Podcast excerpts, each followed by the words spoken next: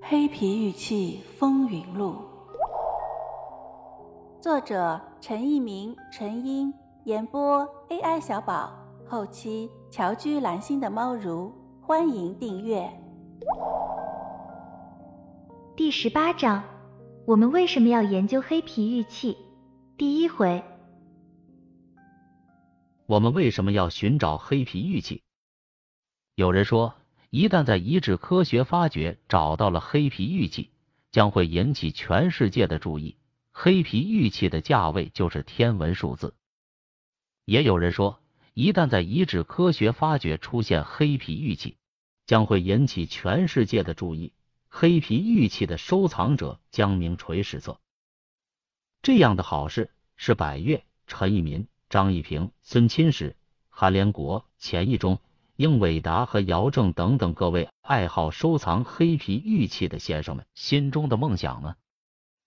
当百越先生向我国有关方面反映了黑皮玉器的状况后，他一再表示，在垂暮之年，自己为黑皮玉器尽了力，他没有精力再多过问相关的事情了。这是一种心态，尽力而为。那么，这些黑皮玉器的收藏者心中想的是什么呢？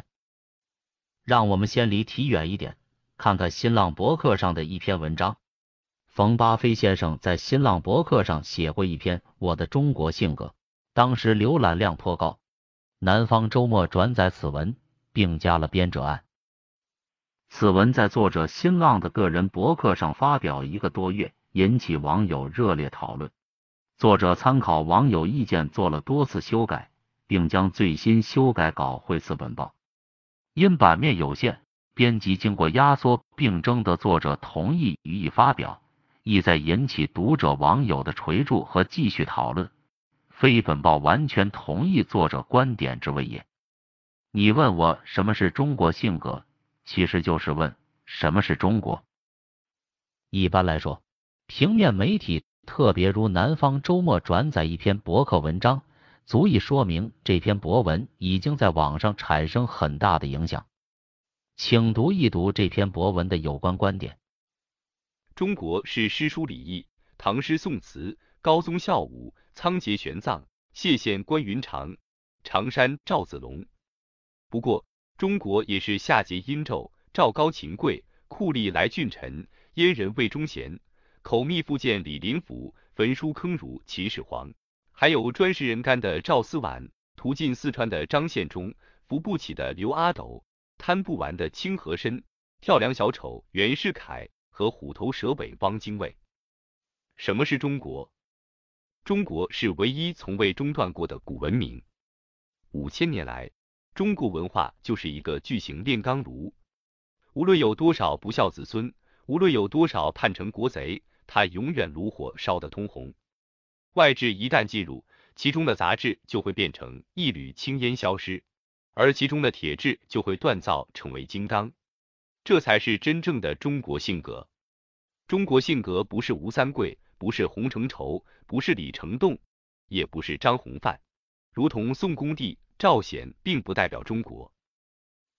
中国性格是岳飞，是史可法，是袁崇焕，是陆秀夫，是佟麟阁，是谭千秋。是历尽三途仍无异想者的嘉定百姓，是十七万二千咸以先死为幸的江阴人民，他们才是中国。中国是他们的中国。中国文化是充满尊严的顽强，是即使已经被贪官污吏祸害到无力抵御外侮，却仍然不屈昂首面对侵略者沾满鲜血的屠刀，心中充满必胜的信念。是的，中国确实经常被打败。但是中国文化从未被摧毁。这些观点对于重塑现代中国社会的基本价值准则，对于确立我们的核心价值观，无疑是有益的。但是我们认为这篇博文的有些立论是值得商榷的，这种立论会误导读者。比如作者说，中国也曾几度亡国，中国文明从未中断，因为它的苦难从未中断。而一个国家最大的苦难只有亡国，前三个古文明都随亡国灭绝。其实中国并不是没有亡过国，南北朝五胡乱华已可算作亡国。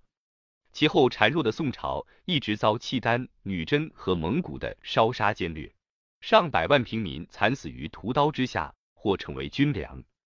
元军南下，一路屠城，士兵业余活动是比谁砍的人头多。听友你好，本节就到这里了，喜欢请订阅哦，下节更精彩。